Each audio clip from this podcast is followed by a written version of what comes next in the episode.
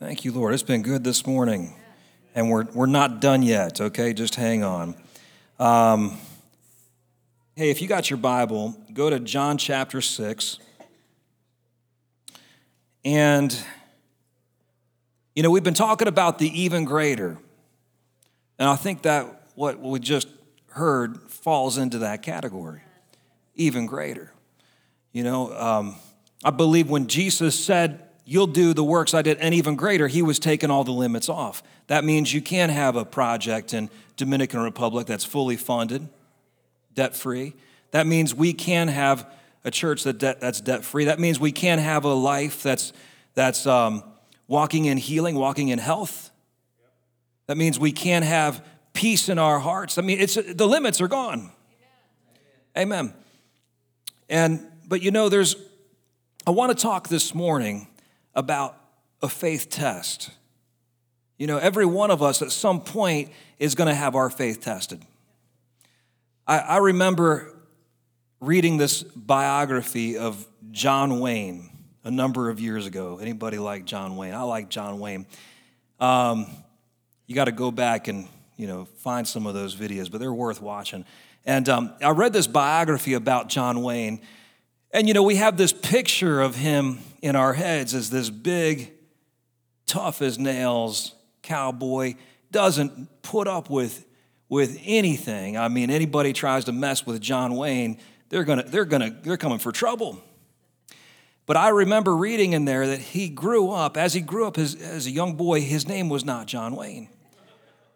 His name was Marion. Imagine growing up a boy named Marion. You might get picked on. John Wayne got picked on. Can you believe it?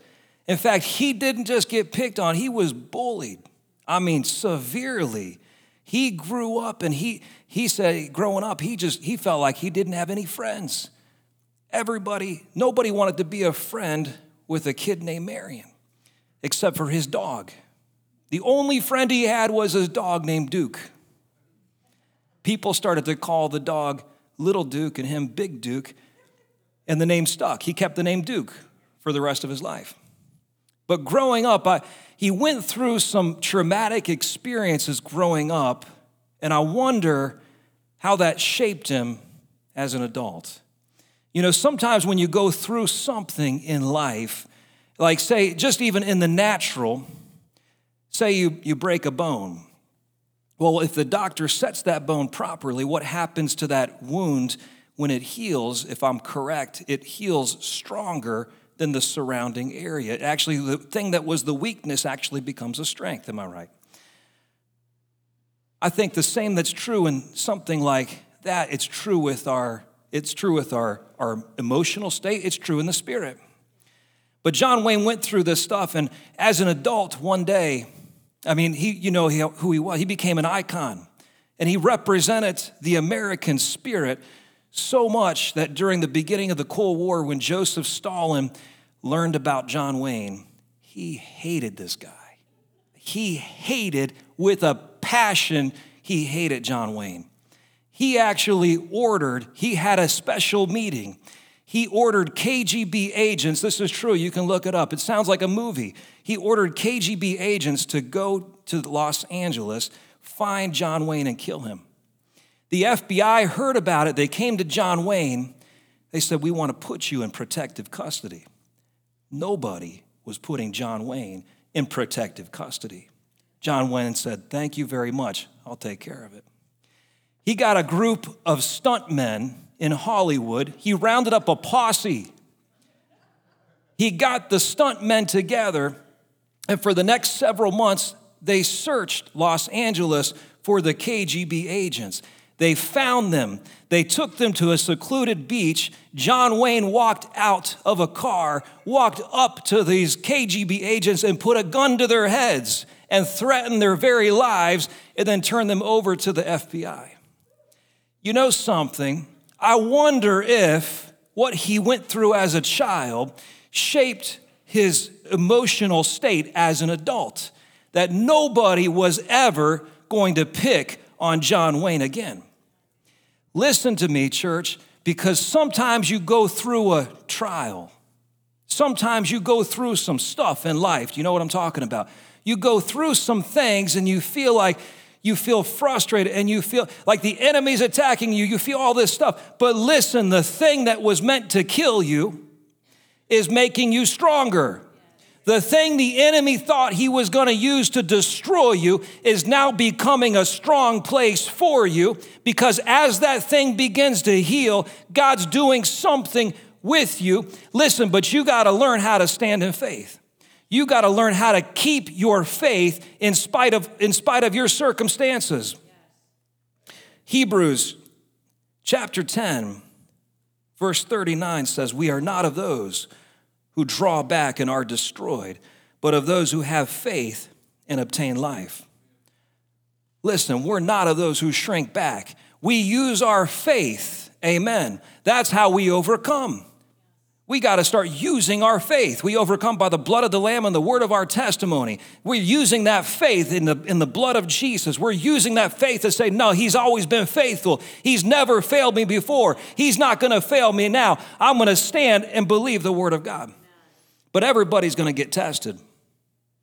Abraham faced a test, didn't he?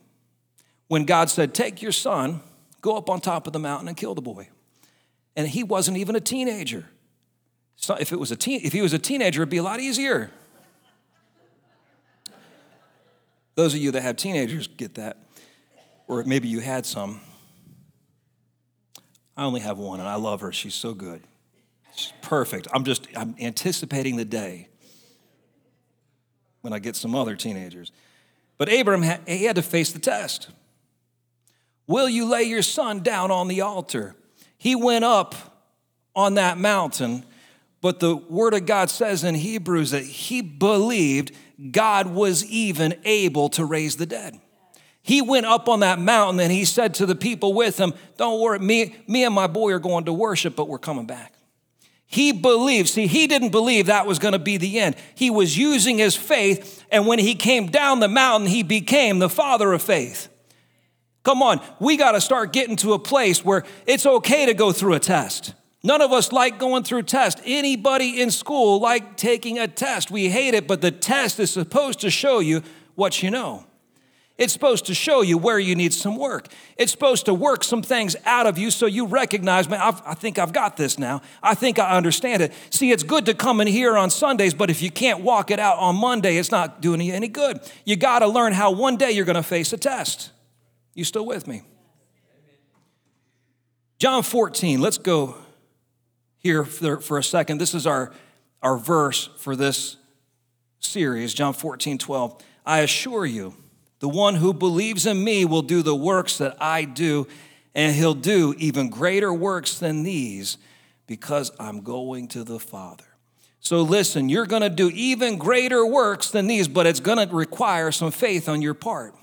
And I was thinking about this the other day. You know, I, I was in the yard doing some work yesterday, had had some gloves on, picking up some old logs and stuff, and I felt something under my glove. I thought, what is, what is that? You know, and I just kind of uh, just kind of brushed it off. And then a minute later, my hand began to sting. I thought, oh no, and I pulled it out. I had a couple red ant bites on my hand. I thought, oh man, and I just I got frustrated with those stupid. I hate those things, right? And my hand start my hand's swollen a little bit today even. And I was like, ah, oh, you know, it's so stupid. And my first thought when I came in the house, my hand was swelling up. I thought I better take some Benadryl. Yeah, what a what a dummy. Why is that my first thought? That's just my, what I'm saying. Why is that my first thought?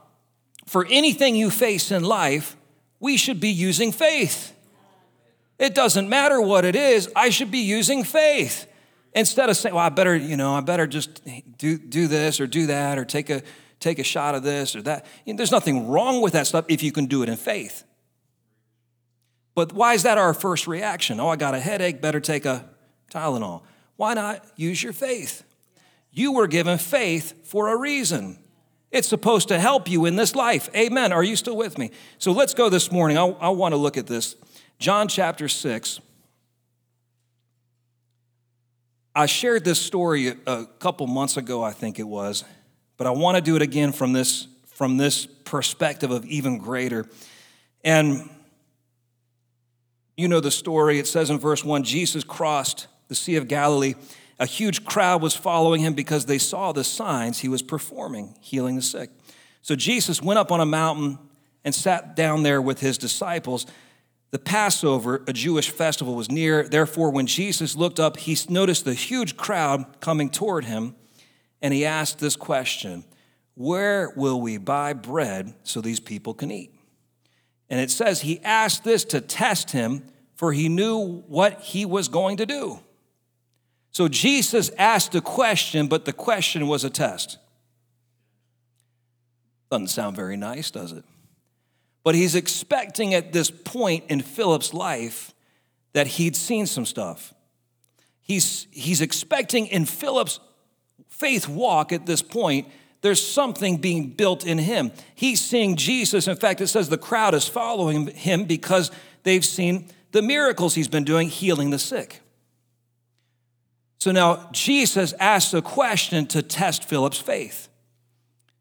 Now, if Jesus had asked the question to Philip, hey, Philip, there's a bunch of sick people in this crowd, what should I do? I bet Philip would have had some faith. I know what you should do, Jesus, you should heal them. Philip, there's a bunch of hungry people coming. Where can we get enough bread to feed them? That's the test. Philip had faith for healing, but maybe not faith for provision. Listen to me, church. We can have faith in some areas. I've learned that it's easier for me to have faith for somebody else. It just is. I don't know why. It's just easier. You come up for prayer, I can have faith for you and pray for you. But when it comes to me, I don't always I don't always activate my faith like I should. My faith isn't built up enough for me. I need to work on that. But listen to me. We can have faith for some areas. I got faith for salvation. Amen. I've got faith for, well, listen, you can use it for anything. I've got faith for, you, so a lot of people have faith for salvation, not for healing.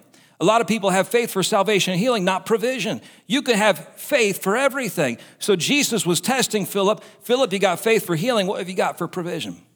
What are we to, how are we going to feed these people, Philip? The faith test.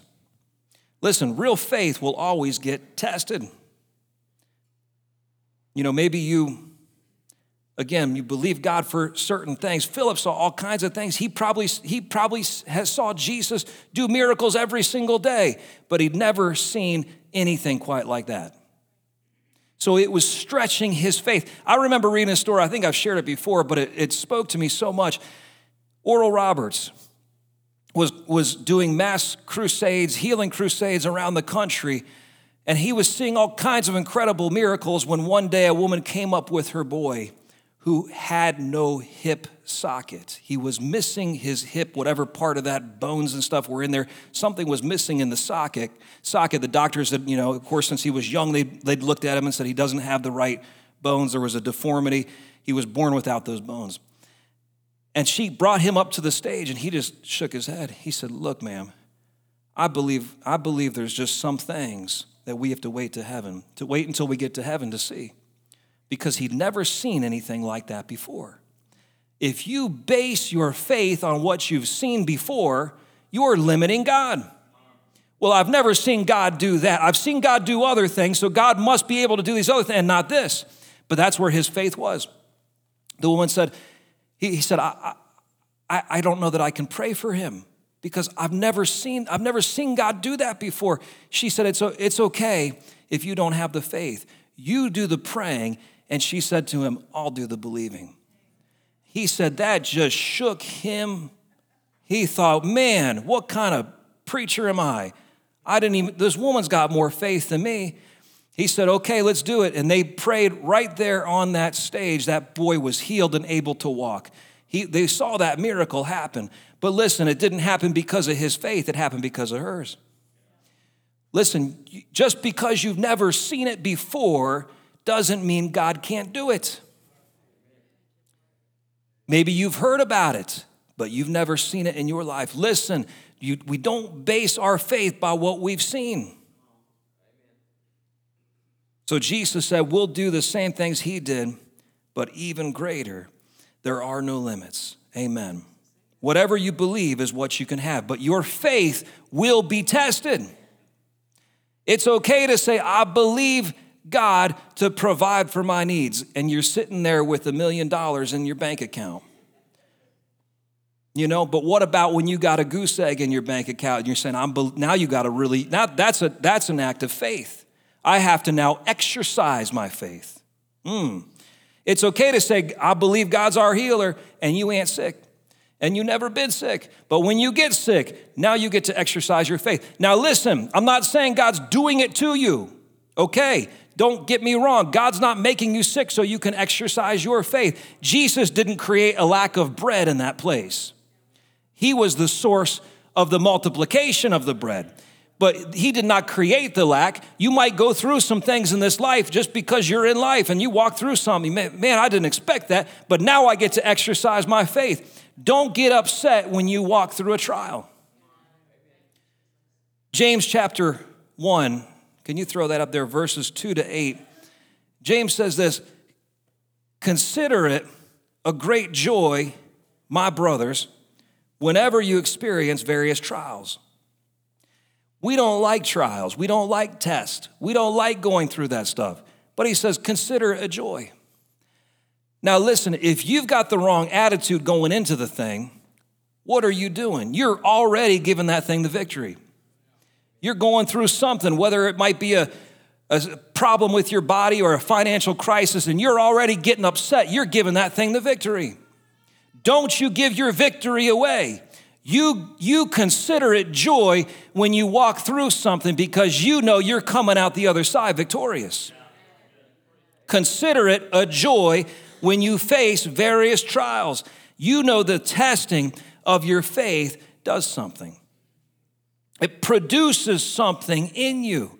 It produces this thing he calls endurance, or I think in the King James is it patience but it's endure it's enduring you endure the more you endure the more you can endure. The more you learn how to endure. Listen somebody who's never had to um, exercise and they step into the gym they can't endure very much. But when you keep enduring and you keep going through something and you keep pressing on you're able to endure more. So he says endurance has to do its complete work so you can be mature and complete, lacking nothing. And he goes on to say, if you lack wisdom, ask of God who gives generously to all without criticizing, and it will be given to him. But you got to do something. You got to ask in faith without doubting. For the doubter is like the surging sea driven and tossed by the wind. You can picture the waves getting tossed this way, then they get tossed that way, and the waves are up and the waves are down. And he says that's how it is when you doubt. So when you when you ask, he says that person should not expect to receive anything. But when you ask, you should ask in faith, believing, right? An indecisive man is unstable in all his ways. Listen, it's a joy when you go through something, it's a joy when you go through a trial, because if you stick with your faith, you're coming out on top. In church, it's time that we start sticking with our faith. It's time that we start believing God. Come on. We're, and we're gaining something in the process. It's working something out in me. See, listen, let me put it this way Israel, if they hadn't walked through the Red Sea, would never be able to walk through the Jordan. They had to go through one trial before they could get to the next. See, if you're not willing, if you don't start walking through some stuff in faith, you're not going to make it to the other side. But we got to get to a place where we're walking in faith. You might be going through something today. Listen, it's okay. Count it a joy. It's producing something in you. It doesn't feel good at the time, but listen, you can count it a joy because you're coming out on the other side, victorious. The thing that was designed to destroy you, God's going to use the same thing to put you up on the top. Amen. I believe that. So look at verse 7 here, chapter 6. Philip answers the faith question by looking at what they have in their hand. Nothing. Philip says 200 denarii, that's 200 days' wages worth of bread, wouldn't be enough for each of them to have a little. So he's saying, Jesus, we don't have enough. He's looking at their lack. See, the flesh always wants to look at what it has in its hand. My precious. Reminded me, what, what has it in its pockets is, or whatever. By, but faith looks with a different set of eyes. We're looking to a God who can do a lot with a little. Come on. He doesn't, he doesn't even need much to work with. He just needs you. Oh, that was mean. I'm sorry. He, does, he can do a lot with it. Hey, that's good news for some of us. He said, I don't have, God, I don't have a lot to offer. That's good. He can do a lot with you. The person who thinks they got a lot to offer, you're not going to use them. Just let him use you. Come on. It's not about who you are or what you can do or what you have. That's the point of even greater. It's about him. He does it. That's how he's calling us to live. See, the, this should have been, this feeding 5,000 people, this should have been a thing that increased the disciples' faith. So the next time they're in that kind of situation, man, they, hey, we know what to do now. We know what to do. But the next time they're in this situation, they don't seem to have learned a lesson. Now there's, there's less people. There's only 4,000 and they're, they're freaking out. We don't know what to do. They didn't learn the faith lesson. You gotta learn the lesson. If you go through the test and, and like Philip, I, I don't know, Lord, I don't know where the provision is going to come from. I don't know how we're going to do that. It's impossible. You come through the test like that, you better learn your lesson or you're going to have to keep learning your lesson. Come on. Here's what it comes down to, though. Why didn't they learn the faith lesson? They, I don't believe they really put their faith in Jesus. That's hard to say because these guys were with Jesus 24 hours a day, seven days a week, seeing miracle after miracle, but they hadn't really put their trust in him. In fact, you see later with the wind and the, the waves, they say, Who is this guy that can command the wind and the wave? They, they haven't really understood who he is. They haven't really believed in him. They haven't really put their faith and trust in him. If they had, they wouldn't have worried about it. They had God in the flesh standing there saying, Where are we going to feed? The God who created the world with a word. He spoke a word, light, and light just comes out of him.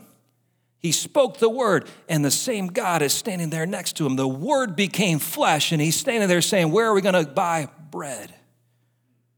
Come on. Why would they have worried?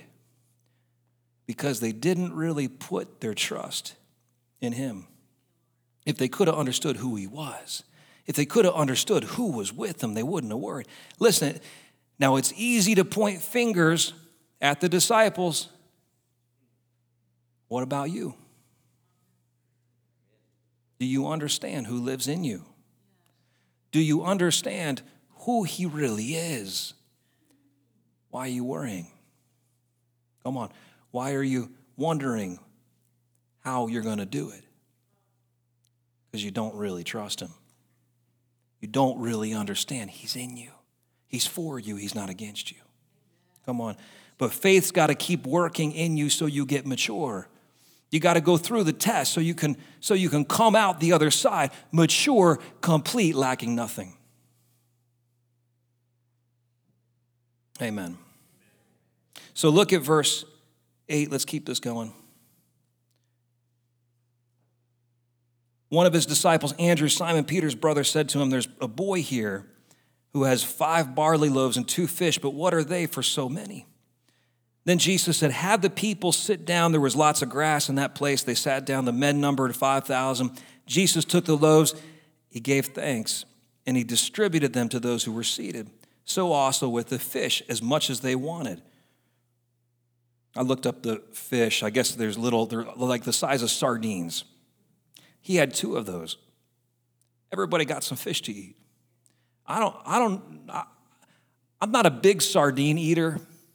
I've eaten some. But I don't remember ever like breaking them, right? That seems gross. You just, just kind of pop them in. How do you multiply that? He did. And they had leftovers. Leftover sardines. But this was a miracle provision a miracle for their provision. And I think here's the point He's not limiting his power to one area. He didn't just come to save, he came to heal too. He didn't just come to save and heal, he came to provide. He didn't just come to save and heal and provide, he came to do everything that you need, take care of you. Multiplied wine at a party. Why? Because they needed it. He came to take care of your needs. But look at how he did it. I like how he did it. He took the loaves and he gave thanks. And I think here's the lesson for us this morning you have to use what you have, and you have to give thanks for what you have. Because I think that's where a lot of people get stuck. You know, it's like when you're learning how to drive a stick shift, and you gotta, you gotta figure out that clutch, don't you? You might, maybe you get going in first gear, but if you don't got the clutch, you're staying in first gear. And you're gonna stall out. This is, I think, where a lot of people stall out because they're looking to something else. They're saying, God, well, how am I to do this? And how am I going to And they're looking at what they have, and they're not even thankful for what He's given them, so it's never multiplied for more. When I'm not using, see, that I think that's the principle of the kingdom of God. Start using what you have. Use the faith you have. You say, I don't have a lot of faith. You got some faith in you, or you wouldn't be here. You got some faith, or you wouldn't be watching. You know what I mean? You've got some faith. God's given every man a measure of faith, so you've got faith in you. you it may just be a mustard seed, but you can do a lot with a mustard seed. Isn't that what Jesus said? A mustard seed can move mountains. Start using what you have and be thankful for what you have. You might not be the most talented person or the most, you know, listen, a musician doesn't wait until they can play perfect before they practice. That's backwards. What do they have to do? First, they got to pick up the instrument and start using it. Am I right, musicians? Yeah. You got to start using it. Use what you have. Use your faith. Start standing for small things. Maybe it's just an ant bite. I got, I, I, got in here this morning. The Lord convicted me. He's like, You need to rebuke that thing in the name of Jesus. I said, You're right. I do. I started rebuking it. You get, start, start using your faith. Maybe it's just something small. Start using your faith for something small so you can use it now for something big. You remember the story of Elijah and he prayed it wouldn't rain for three and a half years. It didn't rain. He prayed it wouldn't rain. It didn't rain for three and a half years. Now he's up on the mountain praying for rain. He puts his face to the ground. He sends his servant, go look and see if there's, a, if there's any, anything coming. The guy goes out and he looks. He doesn't see anything, right? He comes back, no, there's nothing. Seven times this goes on. And finally, the guy comes back and he says, Well, I think he's a little embarrassed. He says, Elijah, there's a cloud, but it's about the size of my fist. And Elijah says, That's it. That's it. Get up. I wonder how long that cloud was there. I believe God does something when we pray. I believe He answered that prayer immediately for Elijah. And the man went the first time and he looked at that little cloud. He said, That's not it. He's looking, why? He's looking for a rainstorm and he sees a cloud. Seven times, I bet you he looked at that cloud seven times. That's not it. That's not. Finally, he's like, he's embarrassed at the small thing because the flesh wants to look for the rain. Listen, but faith can see a storm in a blue sky. That's how you got to see. Faith sees with different eyes. The flesh looks for the noise, right? But faith can hear the still small voice.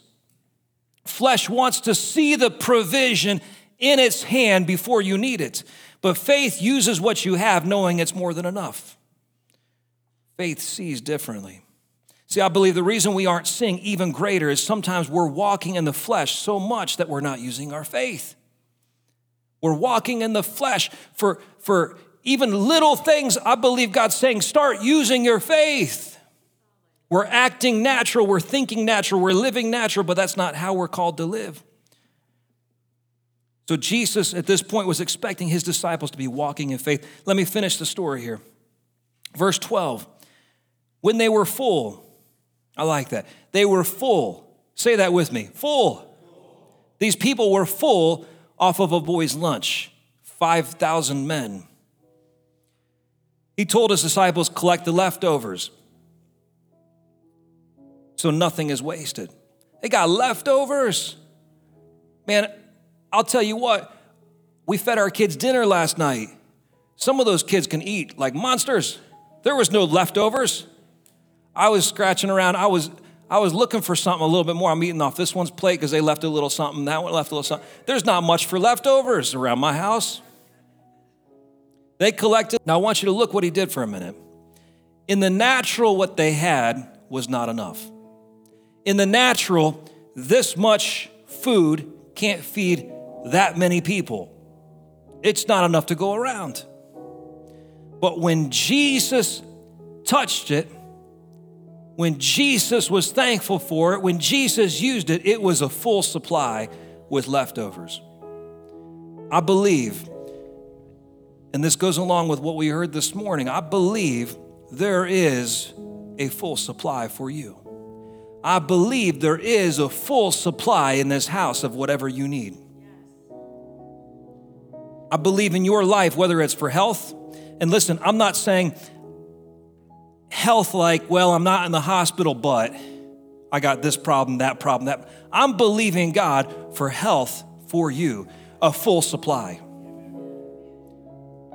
I mean, even healthy, like in your old age, healthy. So that people half your age are saying, man, where does that guy get his energy? I believe you have a full supply financially. I don't, I don't mean well, I'm not horribly in debt, but I'm living paycheck to. No, I mean a full supply.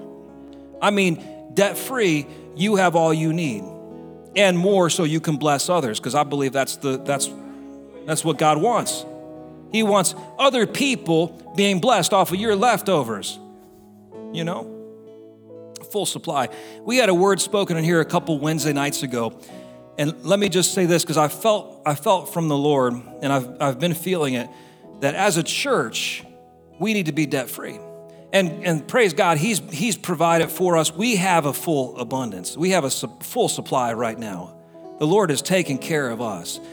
But we have, we have a, a mortgage. I don't believe God wants us to have a mortgage.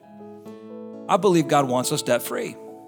You know, we've been paying on that mortgage and, and God's been good. He's been faithful. We paid down a lot on that mortgage, but I believe God doesn't want us to have it. He wants a full supply. And I believe, I believe that's part of the even greater.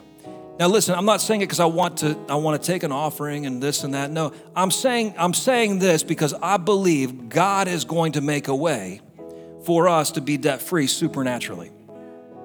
He's going to provide more than enough so that we can cancel that thing and have extra left over because it's a drain on the ministry when we have to send money to a bank every month for a building. That's not how God wants us to live. Amen. For you, for you yourself, if you want to receive that, I believe God wants to supply fully in every area of your life. We're believing for a full supply here. Listen, they picked up 12 baskets of leftovers. What did they do with it? Who took it? I want to know these things. But what they had in the natural was not enough. But when they gave it to Jesus, it was more than enough. And I, and I feel this from the Lord that we need to trust Him fully with every part of our lives. We need to be walking in faith for every part of our lives. Will you stand up with me this morning? And let me say this I mean, there's a lot of crazy things happening in the world. Our world is in desperate need. Some people are worried or anxious. Christians worried, anxious about what's happening around them. But listen to me God is never worried or anxious. Not about the condition of the world and not about what you're going through. Doesn't mean he's not concerned, he just doesn't get worried about it. He's not anxious. He's not an anxious God. Isn't that, doesn't that just give you some peace in your heart right now? Whatever you might be facing, you might be going through a trial, you might be going through something. God's not anxious. Listen, He sent Jesus into this world in a time when the world we could say was in a bit of chaos, really. I mean, Israel was being ruled by the Romans. There was oppression. There was some tyrannical leaders over the over the nation who were doing some really despicable things. I mean, we think we have it bad in our country. I mean, they would, so you had a leader who could just at whim kill all the babies two years old and under just because he, he wanted to remove any threat to the throne. That's the kind of place that Jesus was born into. But Jesus wasn't worried. And he wasn't anxious about the state of the world. Why? Because he came to change it. He came to change the world around him. And he forever changed the world when he left. The disciples went and they said to the disciples, These are the people who are turning the world upside down. Listen, He puts you in this world not to be worried and not to be anxious and not to be frustrated over who's the president and who's this and what's happening politically. He puts you in this world to change some things, to use your faith and turn the world upside down. It's time the people of God rise up and become who they were called to be and start living in faith and believing God for everything in your life. Are you with me this morning? Amen. Just bow your heads for a moment. Maybe you're here this morning, or maybe you're watching this morning and you'd say, Jesus Christ is not the Lord of my life. You'd say, "My, I'm away from God this morning. Maybe you used to know Him. You used to come to a church. You used to be grounded in the Word of God, but you say, I'm away from God this morning. And you can't say for sure, with certainty in your heart, that if He were to come today, that you'd go to heaven. Listen, I want you to have assurance in your heart. The Word of God says you can know for sure because He says if you confess with your mouth that Jesus is Lord and you believe in your heart that God raised Him from the dead, you'll be saved. This morning, if that's you and you need to give your life to Jesus, would you just raise your hand right where you're at? Even if you're watching at home, I want you to raise your hand to the Lord, not to me. And I want you to pray this prayer with me. Say, Jesus, forgive me of my sins and come into my life. I make you the Lord of my life. I confess that you're my Lord and you're my Savior, and I give my life to you today, Jesus. For the rest of you this morning, maybe you're going through a faith test. I want to say to you, keep standing, keep believing. I'm speaking today, I, and I want to declare this I'm speaking a full supply over you, a full supply for, for everything you need I declare there is nothing missing, nothing lacking, nothing broken in your life. You've got a full supply in the name of Jesus. Lord, we thank you for what you've done for us. Lord, we thank you for the full supply that we have. We thank you that we can use faith for everything in this life to take care of, of what we what our needs might be. We thank you for it, Lord, today in the name of Jesus. Amen.